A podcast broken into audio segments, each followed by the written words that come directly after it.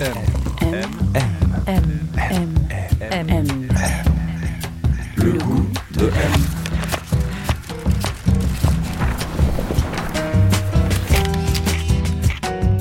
M. Le magazine du monde présente Le goût de M. Un podcast produit par Géraldine Saratia qui vous entraîne à la découverte du goût d'une personnalité.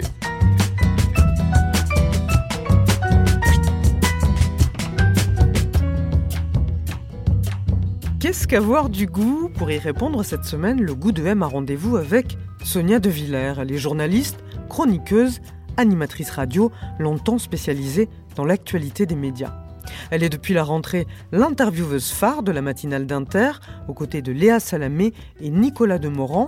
À 7h50, Sonia De Villers reçoit avec un style direct, pugnace, celles et ceux qui font l'actualité, artistes, hommes politiques ou acteurs de la société civile.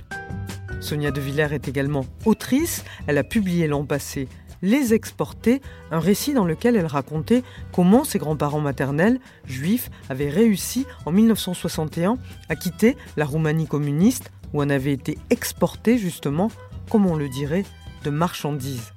Alors pour en savoir plus sur son goût, sur son parcours, elle nous a donné rendez-vous chez elle, dans le 13e arrondissement de Paris, un matin, juste après la matinale, sur le coup de 9h.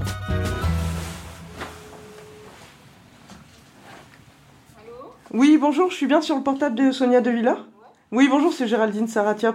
Bonjour, on est en bas de chez vous là au deuxième interphone et je sais pas pourquoi là j'ai un truc genre il se passe rien. On a passé la première porte. Ok, à tout de suite. Merci. Ah bah voilà. Bonjour. Rentrez, rentrez. Merci. Alors on nous suit. Voilà, désolé pour le code, je ne sais pas ce qui s'est passé. Non, c'est pourtant c'est ça, mais la, la porte, je sais pas. Voilà, donc euh, on nous, est dans le salon, on va est peinard. J'ai un ado qui s'est recouché avec de la fièvre au lieu d'aller à son bac blanc de français, et un autre qui révise un partiel dans son plumard. Alors on est chez vous? On est chez moi, oui. C'est l'espace qui vous ressemble ici? Oui, ça me ressemble. Alors vous le décririez comment? Euh, bah, que j'ai la chance d'avoir une grande pièce, et surtout, il y a des fenêtres immenses, et on voit le ciel de partout. Euh, je pense que j'ai une petite tendance claustrophobe, c'est-à-dire tous les gens qui ont travaillé avec moi le savent, j'ai besoin d'ouvrir la fenêtre tout le temps. j'ai besoin de sentir l'air frais tout le temps. Et, euh, Et j'ai besoin aussi. de voir la lumière Ouais. et de voir le ciel. Voilà.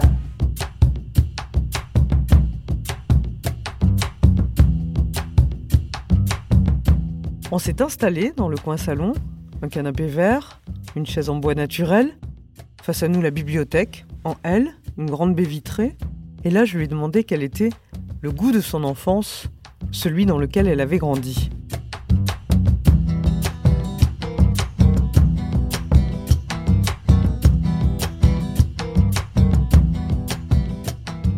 Alors, moi, j'ai une enfance absolument parisienne. Je pense que je suis quelqu'un de profondément urbain. Et je pense que c'est une enfance en ville. Je suis fille d'architecte. Donc, j'aime les villes, les vieilles villes. J'aime les villes modernes. J'aime les quartiers récents. J'aime les villes propres. J'aime les villes sales. Donc, j'ai du mal à trouver euh, un mot Urbain. urbain, mais c'est une palette de sensations qui sont liées à la ville. Ce Mhm. qui ne m'empêche pas d'avoir un besoin très très très très très profond de respirer de l'air frais, d'être dehors, de regarder des paysages, de voir la mer pour laquelle j'ai une passion euh, vraiment illimitée. Alors vous avez grandi à Paris Au Lila, non? Je suis née au Lila parce que je suis née dans une clinique Ouais. euh, qui était une clinique vraiment très en pointe. Oui, oui, oui. pour les accouchements sans douleur, euh, ce qui va avec la suite de mon éducation. Après, j'étais dans une école euh, pilote, euh, etc., Mmh, etc. Mais j'ai grandi à Vincennes, qui est en banlieue est. C'est une banlieue euh, bourgeoise qui s'est même considérablement bourgeoisée aujourd'hui, qui à l'époque était un curieux mélange. C'est-à-dire que mes parents avaient racheté une bicoque d'ouvriers, qui était un ancien studio de cinéma, qui était à peu près une poubelle. Et c'était la limite entre Vincennes et Montreuil et Fontenay, Mhm. qui pour le coup étaient des banlieues à l'époque euh, beaucoup, beaucoup, beaucoup moins bourgeoises que Vincennes. Et alors cette, cette maison, justement, elle ressemblait à quoi? Elle ressemblait à une maison très sombre au rez-de-chaussée et encore un peu au premier étage dont on voyait pas le ciel. Je pense que je me suis longtemps promis, quand j'étais petite, un jour d'habiter haut et de voir du ciel. Elle ressemblait à une maison qui petit à petit s'est remplie de tableaux, petit à petit s'est remplie de sculptures, jusqu'à ce qu'il n'y ait plus assez de place. Elle s'est remplie de livres. Donc en fait, j'ai eu la chance de grandir dans une famille d'architectes. Alors, Mmh. je suis la seule de la famille à ne pas avoir fait d'architecture. Oui, oui. C'est-à-dire, euh, ma mère est architecte, mon père est architecte, ma sœur a fait ses études d'architecture, ma tante était architecte. Je, je suis un peu la, la ratée de la famille de ce point de vue-là. Et je dis la ratée de la famille parce que l'architecture à la maison, c'est pas simplement une profession euh, libérale. C'est une passion profonde. C'est le maître mot de beaucoup de voyages pour aller voir de l'architecture. Donc c'est mon enfance d'aller Mhm. voir de l'architecture un peu partout en Europe. Mais c'est aussi quelque chose qui a été euh, vécu et pensé comme une pratique artistique, comme une pratique intellectuelle, vraiment. Et quand j'étais petite, on partait euh, en vacances. Les deux seules choses autorisées, c'était sûrement pas de faire du sport, ça ne pas du tout dans ma famille, ni d'avoir des tonnes de copains et de copines. C'était pas tellement l'objectif. C'était d'avoir un carnet à dessin Mmh, et, mmh. euh, et des livres. Voilà. Et vous disiez donc deux parents architectes, une maison euh, pleine de livres, pleine de, de tableaux, de. Et le mobilier. C'est quoi leur goût à vos parents? Alors, de mes parents, j'ai hérité le dogme des murs blancs. Je pense que mes parents ont toujours eu en horreur cette mode qui est donc eux en horreur les papiers peints de leur enfance et les tapisseries de leur enfance avec laquelle ils ont rompu donc Ouais, euh, ces, années ces 70. intérieurs des années 60 euh, et, 60, et des ouais. années 70. Donc eux, il y avait quand même une, une recherche d'épure, Mm. mais c'est des gens qui n'ont pas embrayé non plus sur le côté déco. Je crois que mes parents ont horreur de ça, la déco. Donc c'est c'est pas des gens qui font des camailleux de gris ou des camailleux de verre euh, chez eux ou qui se font un joli petit mur, euh, je sais pas Mm, quoi, mm, mm, canard ou lit de vin ou je ne sais quoi. Je pense que c'est à- la sortie euh, des Beaux-Arts, au milieu des années euh, 70. Mais mes parents, ils sont partis de... Ils venaient de familles euh, qui, qui n'avaient pas d'argent. Et donc, j'ai le souvenir de choses simples à la maison. Je pense pas du tout qu'il y ait eu un, un meuble euh, précieux. J'ai le souvenir de choses très simples, très épurées. Quant aux œuvres d'art qui étaient à la maison, c'était les tableaux des amis. C'est-à-dire que mes parents étaient entourés de gens qui étaient dessinateurs, euh, peintres, euh, sculpteurs, qui étaient des amis et aussi des vrais compagnons de route, c'est-à-dire des gens qu'ils admiraient profondément. Et moi, je ne peux pas penser à ma mère sans penser à quelqu'un qui boit sa, son énorme bassine de café le matin très lentement parce qu'il faut pas la bousculer le matin, elle est pas du genre à faire une mode matinale sur France Inter. Et derrière elle, il y avait toujours cette espèce de quelque chose entre la sculpture et la peinture accroché. Et voilà, et ça, c'est ça, c'est toute mon enfance, c'est dans la rétine de Ouais, mon enfance. ouais. Voilà. V- Votre mère, justement, en dehors de l'architecture, vous diriez que c'était quoi euh, qui l'intéressait dans la vie? C'est quoi ses passions? C'est l'architecture. Ouais, c'est vraiment l'architecture. Ouais, et je pense que c'est ça aussi qui Ouais, a soudé euh, très fort le, le couple de mes parents. Et par ailleurs, ma mère était associée avec sa propre sœur. Elles ont fait les mêmes études. C'est un milieu, les architectes de mon enfance à Paris, qui a vraiment renversé la table. C'est-à-dire, c'est un milieu qui a mis le feu à l'école des beaux-arts en 68, mais vraiment, qui a fait tomber les grands ateliers avec les maîtres d'antan et leur hiérarchie, qui a fait tomber l'enseignement de l'architecture, qui a œuvré à la création des écoles d'architecture. C'était un engagement total. Mm. C'est-à-dire que moi, quand j'étais petite, mes parents, ils rentraient à la maison à 21h. Ils y passaient les week-ends. Mm, mm, mm, mm. Euh, ils prenaient très très très très peu de vacances. C'était un, enga- un, un engagement total et c'était à la fois une pratique artistique, c'était une pratique intellectuelle et c'était un boulot. J'ai été euh, toute petite, euh, visiter toutes les maisons euh, et, les, et les bâtiments de Le Corbusier partout en France. Quand j'étais petite, je me souviens encore de, de, de tourner les pages de livres et d'avoir euh, les maisons dessinées de Frank Lloyd Wright. euh, voilà. Dans cette famille, donc architecte avec une grande. euh, Et puis par ailleurs, quand j'étais petite, je pensais vraiment que Miss Vandero c'était une demoiselle. Mais c'est pour dire à quel point euh, Ouais, à quel point c'est familier, les, c'est ouais. les mots de mon enfance. Miss Van Miss der Van Rohe. der Rohe. Ouais. Et je, je pensais que c'était une demoiselle, quoi. Je me disais, elle doit être sacrément courageuse parce que tous les autres, c'est des mecs, quoi. Et donc, euh, c'est les mots de mon enfance. Donc cette famille d'architectes avec cette, euh, cet engagement que vous décrivez, cette envie de construire en fait Mm. euh, aussi, voilà, euh, l'époque, la ville. euh. Et puis dans votre famille, il y a autre chose qui est hyper intéressant, euh, vous l'avez raconté dans les, ex- les exportés, c'est la question de la transmission aussi. Il y a toute une partie de votre famille donc qui est roumaine, du côté de votre mère. Et il y a vos grands-parents maternels. Donc votre mère, elle est arrivée avec vos grands-parents maternels en 1961, en décembre 61 en France. Et il y a ses grands-parents, Harry et Gabriella. Ça a été des figures marquantes de votre enfance? En fait, mes quatre grands-parents, ça a été des figures euh, marquantes. Alors, comme tous les enfants dont les parents travaillent beaucoup, on a beaucoup été refourgués à nos grands-parents. Donc, euh, mes grands-parents roumains, ils vivaient à Paris. Ils vivaient porte de Bagnolet, dans le Ouais. 20e arrondissement. Et on nous y a beaucoup envoyé le week-end. Et mes grands-parents français, ils avaient pris, euh, ils étaient charcutiers. Ils étaient absolument usés par cette vie de labeur. Ils ont pris une retraite assez précoce. Ils se sont installés en Bretagne, dans un endroit qu'ils adoraient depuis très longtemps. Et donc, on nous y envoyait toutes les petites vacances. Donc, j'ai passé beaucoup de temps avec mes grands-parents des Respectifs, ouais. ouais, Ouais. avec mes grands-parents euh, respectifs. Et je dois dire que on a là des grands-parents dans les deux familles qui viennent de milieux très différents. Du côté français, c'est des gens qui viennent de milieux très modestes. Moi, du, du côté de mon père, je suis la première qui ait le bac. C'est-à-dire que même mon père, qui est devenu un architecte assez réputé, il a fait les beaux-arts sans avoir le bac. Il n'a pas eu le bac, il a raté son bac.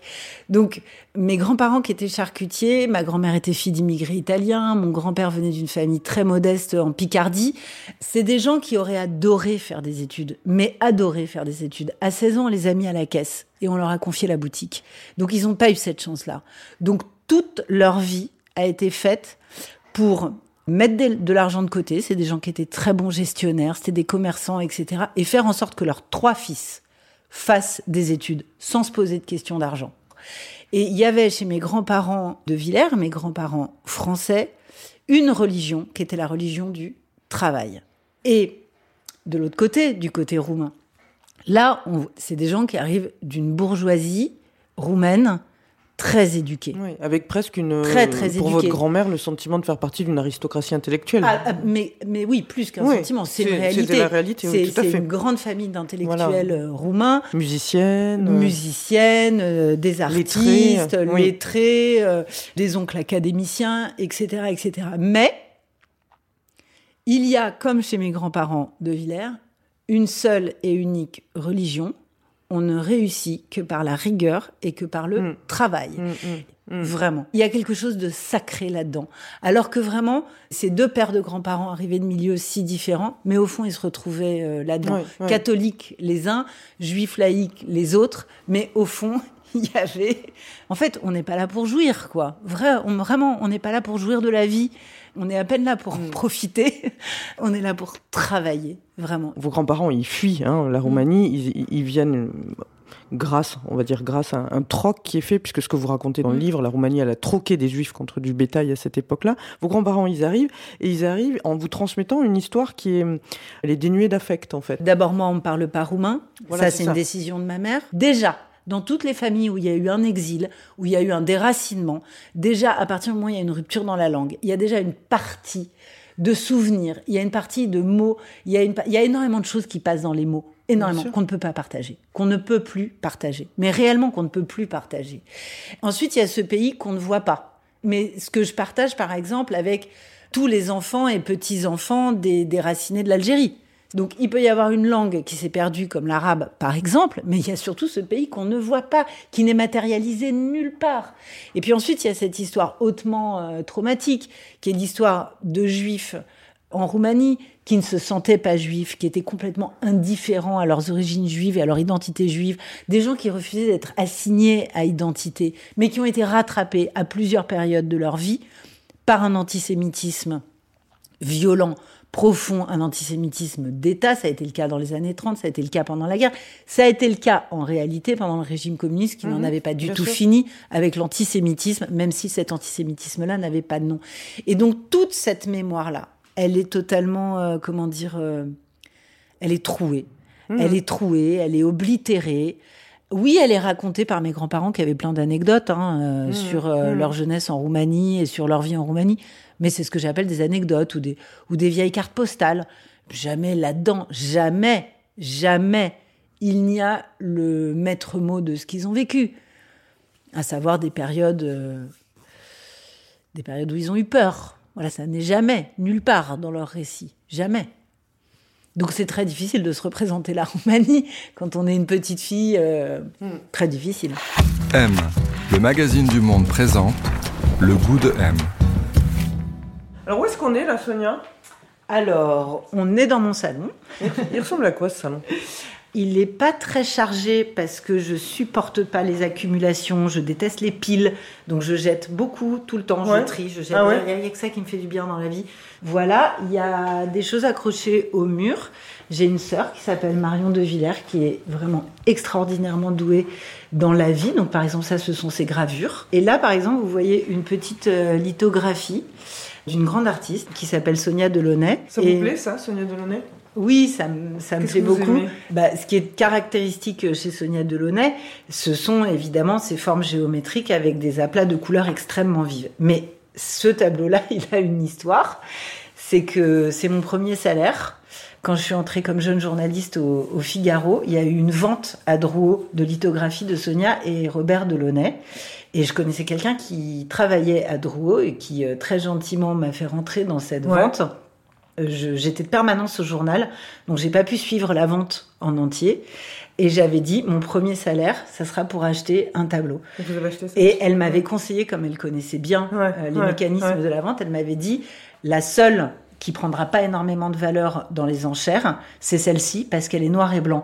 Évidemment, les, les gens quand ils veulent un Sonia de Delaunay, ils veulent les couleurs. Donc c'est mon amoureux de l'époque qui est allé à la vente, qui l'a acheté pour moi. Je crois que mon premier salaire suffisait pas, mais je crois qu'il a complété un peu. Mais j'étais tellement fière que mon premier salaire, il aille dans une lithographie.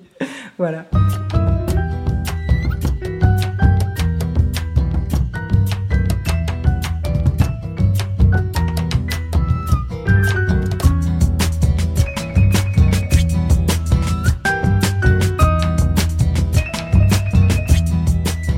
D'aussi loin que euh, remontent mes souvenirs, je parlais beaucoup. J'ai toujours parlé beaucoup, j'ai toujours parlé assez fort, j'ai toujours bien parlé, j'ai toujours aimé parler, j'ai toujours aimé écouter les gens parler, j'ai toujours été fascinée par les gens qui parlaient très bien. Même si profondément je suis quelqu'un de l'écrit, c'est-à-dire Ouais. que j'ai lu très tôt, j'ai lu beaucoup, j'ai toujours aimé écrire, j'ai un énorme problème d'orthographe qui prouve bien que derrière ce, ce rapport au français, il y a des choses qui déconnent un peu, à mon avis. C'est comme si j'arrivais pas à fixer la langue. Et par exemple, je peux regarder mille fois un mot, je peux pas mémoriser son orthographe. Je ne peux Mmh, pas. mmh. Je ne peux pas. Ça fout le camp complètement tout le temps. Donc chez moi, ça a été un combat de toute une vie d'arriver à dompter l'orthographe. Aujourd'hui, ça va beaucoup mieux parce que je, je fais des métiers où on écrit énormément, énormément, Mhm. énormément, tous les jours, tous les jours, tous les jours. Ça fait vraiment 30 ans que j'écris tous les jours, tous les jours, tous les jours, indépendamment du livre, dans, dans mon métier de journaliste, j'écris énormément. Mais c'est 30 ans de bataille avec cette putain de langue. Et justement, vous parliez, j'ai lu, euh, de votre père qui vous avait lu beaucoup d'histoires quand vous étiez enfant, et justement, où, ça- où là, ça mêle les deux, c'est-à-dire l'oralité et la littérature, Mm. et que vous aviez été très marqué par certains récits comme euh, Tom Sawyer Mm. et Huckleberry Finn, par exemple. Par les contes, en fait. Ouais. Moi, j'ai les contes de Grimm, par exemple. C'est difficile pour moi, dans une librairie, de résister à une nouvelle édition des contes de Grimm. Voilà, il y en a plein ma bibliothèque derrière moi. Qu'est-ce que vous aimez dans les contes? Pourquoi ça vous plaît? D'abord, je suis bouleversée par le merveilleux. J'aime le merveilleux et j'aime le fantastique. Et j'aime tous les récits qui donnent du pouvoir à l'imagination. C'est peut-être, moi qui suis fille de 68 arts, c'est peut-être le seule chose que j'ai gardé de 68. J'aime ce qui donne du pouvoir à l'imagination. Hmm. Voilà. Mais vous aimiez beaucoup Et- les chevaliers aussi, tout ça, genre Lancelot, euh, Mais j'aime profondément les, les chevaliers de la table ronde. épiques, les récits épiques. Voilà, j'aime aussi le côté, le, le souffle épique. Ouais. J'aime les obstacles, j'aime les dragons que l'on combat, j'aime les monstres qu'on abat, mais j'aime ça profondément. J'aime cet héroïsme-là qui est simple, qui est rude, qui est basique, comme dirait euh, Aurel San, et qui me bouleverse euh, totalement. Par exemple, il y a un film qui a mais déglingué mon enfance, et encore aujourd'hui, c'est l'histoire sans fin. L'histoire sans fin, c'est, je sais pas, moi, ça me soulève littéralement. Ce petit garçon qui se réveille chaque jour Bah oui, c'est Atreyu, c'est-à-dire que c'est Évidemment, qu'est-ce qu'il va trouver dans un livre Atreyu qui est harcelé, c'est très à la mode comme récit, c'est l'histoire d'un petit garçon euh, qui est harcelé, euh, mal aimé, euh, et qui, pour se réfugier, trouve un grenier, trouve un grimoire et va se plonger dans le livre. Et le pouvoir du livre, c'est pas le savoir, le rationnel, la connaissance. voilà, c'est pas le cogito de, de Descartes. C'est le merveilleux, c'est le fantastique. C'est Atreyu, si tu sais rêver, tu seras libre. Et moi, je pense que ce souffle épique-là, il me dit la liberté, parce que moi, je viens quand même d'une famille, attention, là, je... c'est un carcan. Voilà, c'est un carcan, cette exigence de réussite, cette exigence de travail, c'est un carcan, ce sont des injonctions, c'est beaucoup sur moi. Comme mes parents étaient à la fois des gens qui, quand j'étais étudiante, commençaient à avoir bien réussi dans la vie, commençaient à être à l'aise financièrement, beaucoup plus que quand j'étais petite, euh, c'est des gens qui pouvaient dire à leurs enfants alors, le plus important, c'est pas d'apprendre un métier, c'est de faire des études fondamentales. Il faut acquérir une culture fondamentale. Donc moi, j'ai obéi, parce que j'ai toujours été très très obéissante euh, quand j'étais jeune, et j'ai fait de la philosophie. Et j'ai eu le goût de certains philosophes, comme Bergson, par exemple, comme, vous avez euh, comme commencé Gilles Deleuze. sur Bergson, Voilà. ouais. Mais c'est marrant parce que euh, là, j'ai des ados qui ont grandi. Donc, euh, j'ai. J'ai pris la responsabilité d'assumer le bac français de mes enfants. Mais qu'est-ce que j'aime ça? Mais qu'est-ce que j'aime ça? Mais qu'est-ce que j'aurais dû faire du français? Ah, Qu'est-ce que j'aurais dû que faire des lettres modernes? Ouais. Mais qu'est-ce que j'aime ça? À 48 ans, je supplie mes enfants de pouvoir faire des fiches de bac français avec eux. Mais d'ailleurs, j'accueille les enfants de qui veut pour faire des fiches de bac français. Attention, hein. J'adore faire hein. du commentaire li- euh, linéaire. J'adore ça. J'adore faire de l'explication de texte. J'adore faire du commentaire composé. Donc euh, voilà, j'ai eu le goût de la philo, mais je pense que c'était un goût un petit peu illusoire. enfin, donc vous entamez cette thèse sur Bergson et puis pendant l'année d'agrég finalement vous arrêtez puisque vous, Ouais. en- vous avez euh, l'opportunité d'entrer au Figaro. J'ai planté la fac et mes parents l'ont très très très mal vécu. Oui, ils vous ont pas parlé pendant Ouais. quelques Ah non, un ils an étaient vraiment furax. Mon père m'a quand même dit tu feras la vaisselle toute ta vie euh, parce que j'étais stagiaire dans la rédaction d'un grand quotidien. J'allais commencer au bas de l'échelle et j'allais rester au bas de l'échelle et plus en bouger. Donc euh, non non, je leur ai pas vraiment demandé l'autorisation. Vous, vous étiez au Figaro Économie, euh, Oui. les grandes entreprises du marché, la pub, la communication, euh, voilà. Et puis en 2006, justement, parce que vous êtes là, Isabelle Giordano lance Service Public, et puis vous faites vos débuts en tant que chroniqueuse, en fait, dans cette émission. C'est comme ça que vous commencez la radio. oui. Euh, ça et vous puis là, je me suis dit mais c'est dingue. ça vous plaît On- trop On peut être payé pour parler. Et d'ailleurs, qu'est-ce qu'on apprend à De Crolly À ne pas avoir peur quand on parle devant les autres. Ça a été facile de trouver votre voix de radio ou pas? Il y a quelque chose qui s'est fait de manière évidente et de manière naturelle. Maintenant, parler à la radio comme on parle dans la vie, c'est long et c'est difficile. Donc, à la radio, je criais sous l'effet du stress. Et puis, est-ce qu'on m'entend bien? Oui, oui, on t'entend très bien. J'attaquais trop fort, j'attaquais trop vite, je parlais beaucoup trop vite. Je veux dire, voilà, il y avait un mec génial qui s'appelait Bruno Carpentier qui m'attrapait dans les ascenseurs pour dire arrête d'attaquer aussi fort, arrête d'attaquer Ouais. aussi fort, arrête, arrête. C'est violent pour l'auditeur, quoi. Et puis l'autre problème aussi, c'est que j'aime tellement parler que je coupe la parole tout le temps à mes invités. Donc je pense que je suis au maximum du courrier des lecteurs dans l'histoire de France Inter 2. Mais voilà, j'ai le souvenir d'une réalisatrice euh, géniale qui s'appelait Valérie Ayestaraï et qui me disait si je m'écoutais, je leur répondrais à chacun d'entre eux, aux auditeurs. Mais vous savez, elle est comme ça dans la vie. Il n'y a pas qu'aux invités qu'elle coupe la parole. Finalement, vous avez jamais vraiment quitté l'antenne. Après, il y a eu le Grand Bain, euh, Mm. qui était cette émission de culture, société, d'été, puis qui était devenue hebdo. Ensuite, euh, il y a eu en 2014 euh, ben, l'instant M, Ouais. en fait, donc une case média. Alors vous disiez ça. c'est- En fait, en vrai, c'est pas vraiment ma tasse de thé, les Non. médias, mais c'est un objet d'étude que je trouve intéressant pour parler de la société. Ce qui vous intéresse à vous, c'est quoi? C'est plus la culture, la société? C'est quoi votre, votre goût à vous? C'est les gens. Donc en fait, je vais être assez honnête, on peut tout faire en radio. On peut tout faire à partir du moment où on a cette chance inouïe de faire des rencontres et tous les jours d'avoir à son micro des gens extrêmement variés.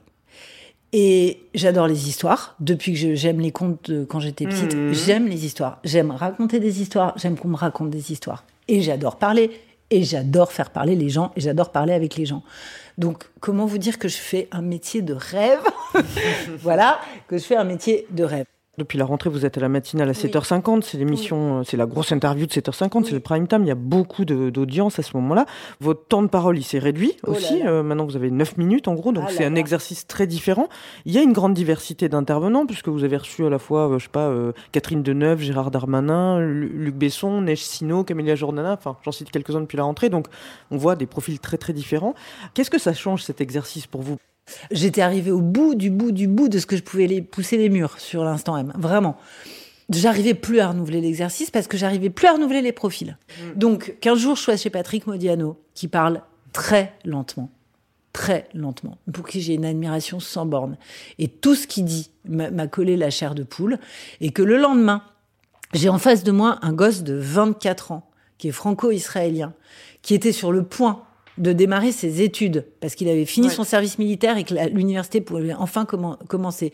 Eh ben non, il est rappelé et il part à la guerre. Mais ce que je veux dire, voilà, c'est que cette diversité-là, pour moi, c'est un cadeau. Et encore, c'est pas assez diversifié.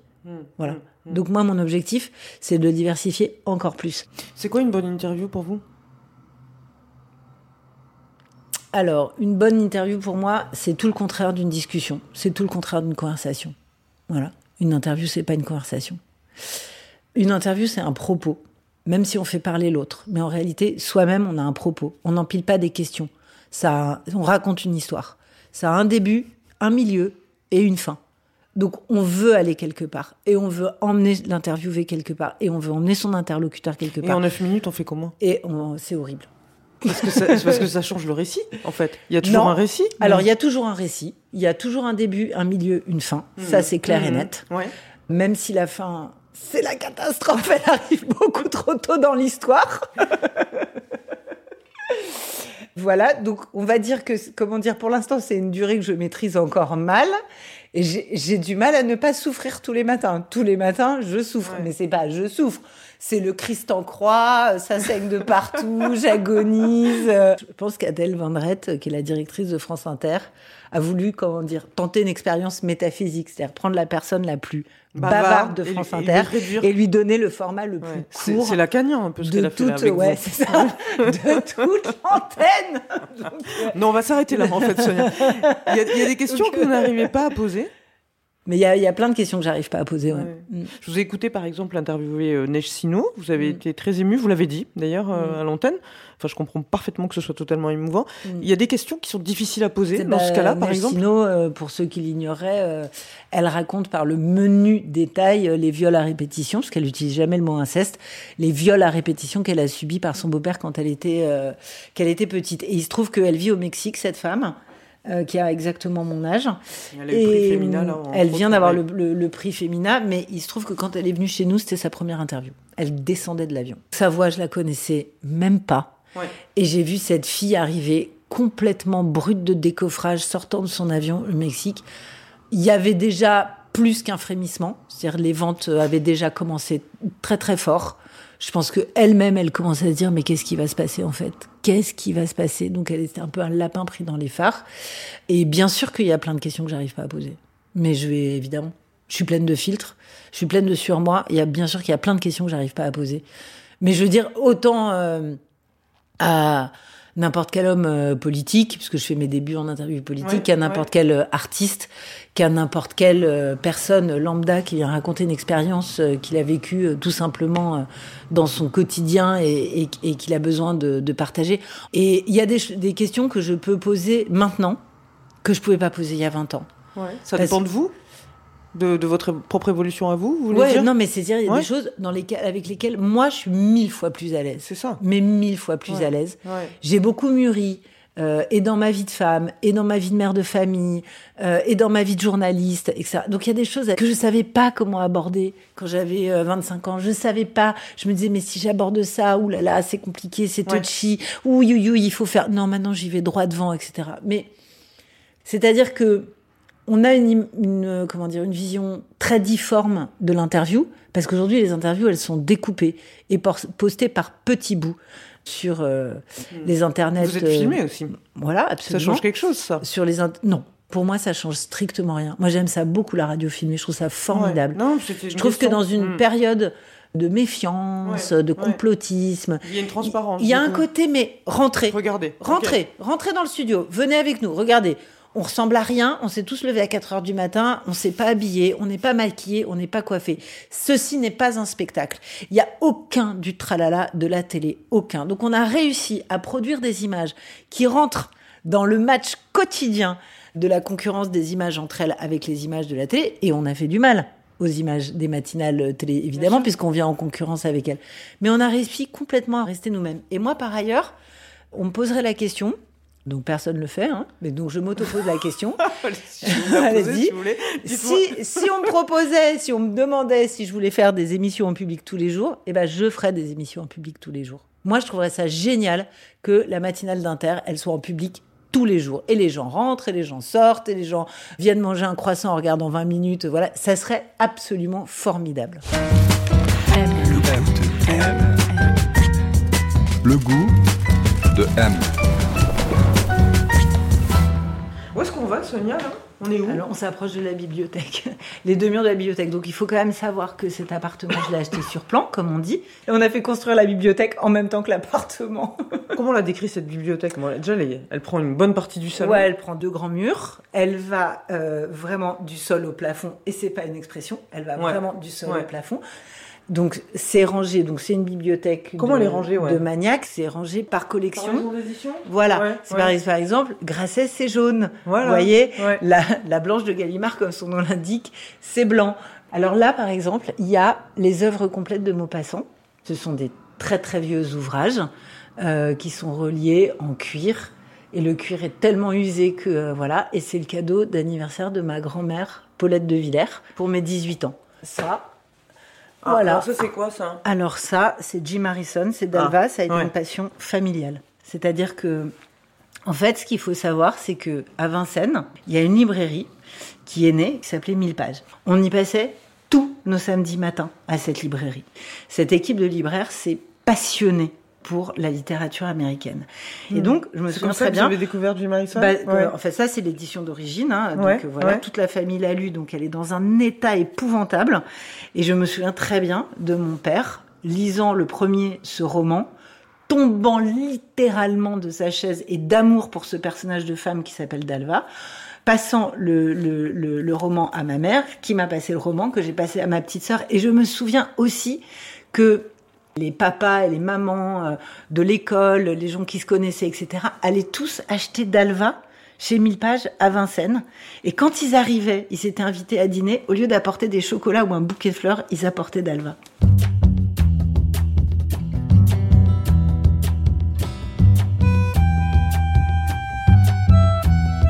Sonia De Villers, on est chez vous. Quelle relation vous entretenez avec les objets qui vous entourent? Alors, euh, il y a deux catégories d'objets, les livres et le reste. Je n'ai aucune espèce d'attachement aux objets. J'ai grandi dans le giron d'une maman assez traumatisée par son départ de Roumanie. Il a fallu laisser une maison entière, il a fallu laisser une vie Ouais. derrière soi. Une Et donc, atteinte du syndrome de beaucoup de gens qui ont dû quitter leur pays, ne jette rien et euh, apporte un soin euh, maniaque euh, à la réparation et à l'entretien et au maintien en vie des objets. Donc moi, je suis euh, négligente, euh, je perds les choses, j'ai vraiment très confiance dans les objets. Je trouve que la vie est trop courte pour chercher quelque chose, donc ils finissent toujours par revenir tout seuls. Et ça marche. Ouais, Je vous donne ce ouais. conseil-là. Ouais. Pas la peine de s'énerver et de tout retourner. Les objets reviennent. Oui, oui, oui, absolument. Y compris les clés, y compris les écouteurs, y compris le pire du pire des, des objets, les plus facétieux, ils reviennent. Donc je ne cherche jamais rien, je casse, je remplace, c'est pas grave. Voilà, donc j'ai- pas d'a- d'attachement aux objets, ouais. aucun. En revanche, j'ai un truc un peu bizarre avec les livres. Je supporte pas de les prêter. Il y a un de mes deux fils que j'arrive à faire lire, l'autre pas du tout, c'est un échec complet. Mais il y a un de mes deux fils que j'arrive à, à faire lire, et donc je suis hyper contente de lui passer mes romans. Ouais. Voilà. Et après, en cachette, je vais dans sa chambre les récupérer. Parce que je sens qu'il y a un livre qui va m'échapper. C'est quoi la peur derrière be- ça? Je sais pas. C'est que c'est comme le français. C'est comme le français avec l'orthographe. J'ai- peur que ça foute. qu'ils s'effacent C'est que. Il y a un truc, j'ai peur que ça foute le camp. J'ai besoin, j'ai besoin qu'ils soient là, j'ai besoin qu'ils m'accompagnent, j'ai besoin de les regarder souvent, j'ai besoin de regarder ce mur de livres, j'ai besoin de m'en imprégner, j'ai besoin de me redire qu'ils sont là. Oui, j'ai besoin de les lister parce que sinon j'oublie. Et il y a comme la peur de quelque chose qui partirait, qui me quitterait, qui m'abandonnerait ou avec lequel moi. euh, Donc là aussi, il y avait un truc c'est un marrant peu. parce que vous me dites les objets y reviennent, ça c'est une certitude, et Oui. en même temps les livres vous avez hyper peur qu'ils partent. Voilà, c'est ça. Merci, docteur Freud. Pas de problème. C'est ça. Le livre, j'ai peur qu'il revienne pas. Et j'ai peur surtout que s'il sort de mon périmètre, je l'oublie. Vous sauriez me dire euh, ce que vous aimez en littérature, votre goût en littérature? Je continue d'aimer le, le roman. Et je pense que j'aimerais les romans toute ma vie. J'ai écrit un récit littéraire. J'ai- Je voulais que mon texte il ait une vraie ambition littéraire. Mais c'est un récit. Donc j'ai dosé beaucoup parce que j'ai voulu rester quand même assez pudique et que je voulais que tout ça soit très tenu, le jeu JE dans ce texte. Mais aussi parce qu'il y a quelque chose que je déplore aujourd'hui, c'est-à-dire que j'ai l'impression qu'il y a une, comment dire, une prolifération de textes racontés à la première personne qui est telle, qui est telle que tout finit par se ressembler. Mais où est le roman? Où est le roman c'est- Où est le ro- roman qui nous embarque euh, Voilà, mais je, je, je C'est comprends quoi que, que vous aimez comme roman par exemple? Citez-moi quelques romans que vous adorez. L'idiot de Dostoïevski, pour moi, c'est un roman absolument immense et, Mmh, et mmh. indépassable.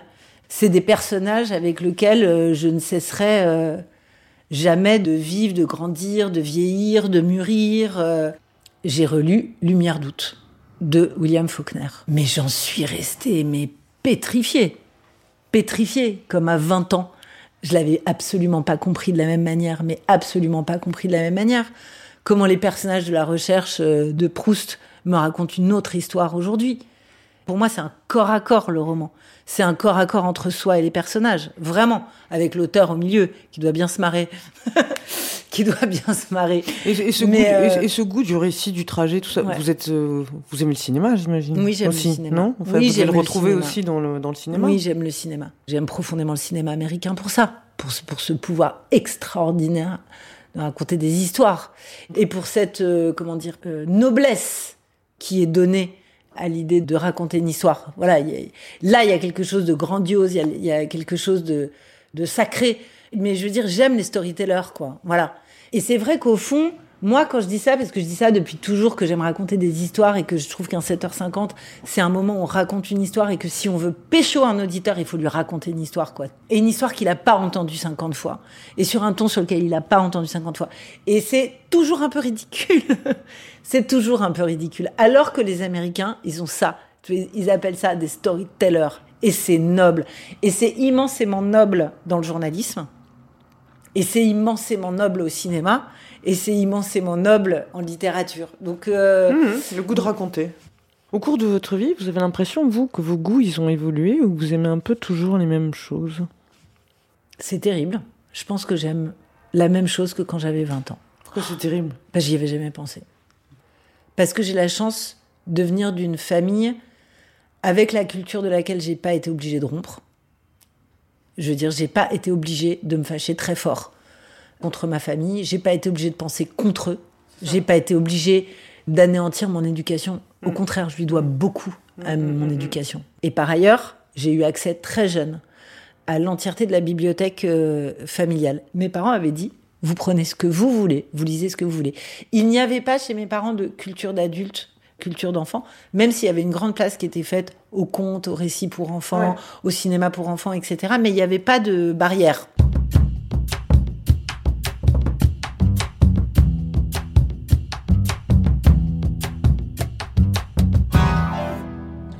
Toujours été nulle en musique. J'ai jamais aimé la musique. Je suis nulle, mais nulle. Mais quand je vous dis la musique, c'est quoi? C'est la musique de Jones branchée, ce qu'on écoute en ce moment, le dernier truc qui cartonne. Je connais jamais, je connais pas les noms. Enfin, c'est une catastrophe et tout. En revanche, passion variété. Ouais. Passion Grosse disco. passion variété. Grosse passion Grosse variété. passion Rod Donc, Qu'est-ce euh, que je faisais moi quand j'avais 16 ans, 17 ans, 22 ans, etc. Je passais des heures devant mon poste radio. J'avais cinq stations préenregistrées. J'avais Nostalgie, Chérie FM. Europe 2, Mmh. RTL 2 et RFM. Mhm. Et je passais de l'un à l'autre de manière complètement hystérique. Et dès que la pub ou dès qu'un animateur avait le malheur de parler, voilà, je zappais de manière convulsive sur celle d'à côté jusqu'à ce que je trouve un tube. Et quand je trouvais un tube, et pareil au volant, j'ai failli me tuer dix fois. J'ai failli provoquer des carambolages à, à des carrefours, mais monstrueux. La variété, c'est toujours un, Voilà. goût chez vous? Non, mais j'adore Vous ça. adorez ça Mais toujours par exemple, je déteste téléphone. Donc la radio qui me passe téléphone, un jour j'irai à New York avec Pas toi. possible. Mais moi, je suis prête à provoquer un carambolage parce qu'il faut que je change absolument et que je passe à la radio d'à côté. Quel type de goût vous plaise à vous? Je suis extrêmement gourmande. Voilà, donc j'ai un méga coup de fourchette. D'accord. J'ai une passion pour la crème. Chantilly. Tout ce qui est à la crème. Alors là, Ouais. toutes les crèmes sucrées, mais alors euh, Ah. toutes les crèmes pâtissières, les crèmes noisettes, Mmh, les crèmes mmh. au beurre, les crèmes chantilly, mais la crème chantilly, mais toute ma vie, c'est la crème chantilly. J'aime ça, la crème, j'adore ça. Mais j'aime pas les gens que ça passionne, qui parlent que de ça. En fait, la prochaine personne qui me parle de bons produits, euh, je crois que je quitte la table. Je, je n'en peux plus de cette génération qui se- ne s'intéresse qu'aux bons produits. Qu'est-ce qui vous agace là-dedans? Bah en fait, j'ai l'impression d'être tombée dans un trou. C'est-à-dire que j'ai l'impression que la génération de mes parents, qui est la génération de 68, elle a pris le monde à bras le corps. Mais vraiment, le monde. C'est-à-dire qu'il a fallu penser sa classe sociale, Mhm. il a fallu penser sa génération, il a fallu pen- penser la condition humaine, il a fallu penser les, les- les rapports nord-sud, il a fallu se politiser, il a fallu penser la décolonisation, il a fallu, il a fallu renverser le gaullisme, il a fallu abolir, faire abolir la, la peine de mort. Ça, ça, c'est la génération de mes parents. Voilà. Au milieu, il y a un trou, c'est nous. Et puis derrière, il y a une nouvelle génération qui est totalement passionnante, totalement géniale. Je sais pas pourquoi tout le monde leur tape dessus comme ça, là, en les traitant de tout, d'extrémistes, radicalisés, woke, je sais pas quoi. Moi, je les trouve euh, inventifs, passionnants, s'intéressant à tout et à tout le monde. Et au milieu, il y a nous, voilà, de gens qui sont essentiellement passionnés par les bons produits. Donc évidemment que euh, nos darons parlent de bouffe, évidemment que les jeunes parlent de bouffe, mais quand les jeunes parlent de bouffe, ils parlent de bouffe en pensant euh, écologie, ils parlent de durabilité, bouffe euh, oui. en, se reposant la question de ce que c'est qu'un légume, ce que c'est que son circuit, ce que c'est que de manger de la viande, ce que c'est que la restauration rapide, ce que c'est que la restauration tout court. Évidemment qu'ils sont même obsédés par ça et qu'ils élaborent euh, tout un tas de nouveaux modèles et que tout ça prend énormément d'énergie, etc. Mais non, au milieu, il y a nous, les bons produits, l'huile d'olive et la mozzarella. Je ne sais pas pourquoi ça me, Ouais, je comprends. ça me désole. Est-ce que vous diriez que vos amis ont du goût? Je ne me pousserai jamais du col en me disant mes amis ne sont que des gens qui ont du goût. Parce que en réalité, avoir du goût, c'est un peu comme les bons produits, ça m'emmerde en fait. Je crois que ça m'emmerde. Non, mais en fait, je crois que là-dedans, c'est un truc qui m'ennuie. C'est-à-dire, vous voulez dire l'idée de bon goût vous ennuie? Ouais, l'idée de bon goût, L'idée que ce soit un critère, voilà. l'idée que ce soit sélectif, l'idée que ce soit excluant, ça ne m'intéresse pas, ça m'ennuie. Est-ce que vous vous êtes déjà tombée amoureuse de quelqu'un dont vous n'aimiez pas le goût? Ouais, C'est possible. Ouais, c'est possible. C'est compliqué. C'est compliqué en fait. Je pense que c'est même plus compliqué que les divergences euh, politiques profondes. Alors, ça serait quoi pour vous, Sonia de Villers Avoir du goût? Pour moi, avoir du goût, c'est aimer les belles choses. Sauf que les belles choses, ça ne se voit pas forcément.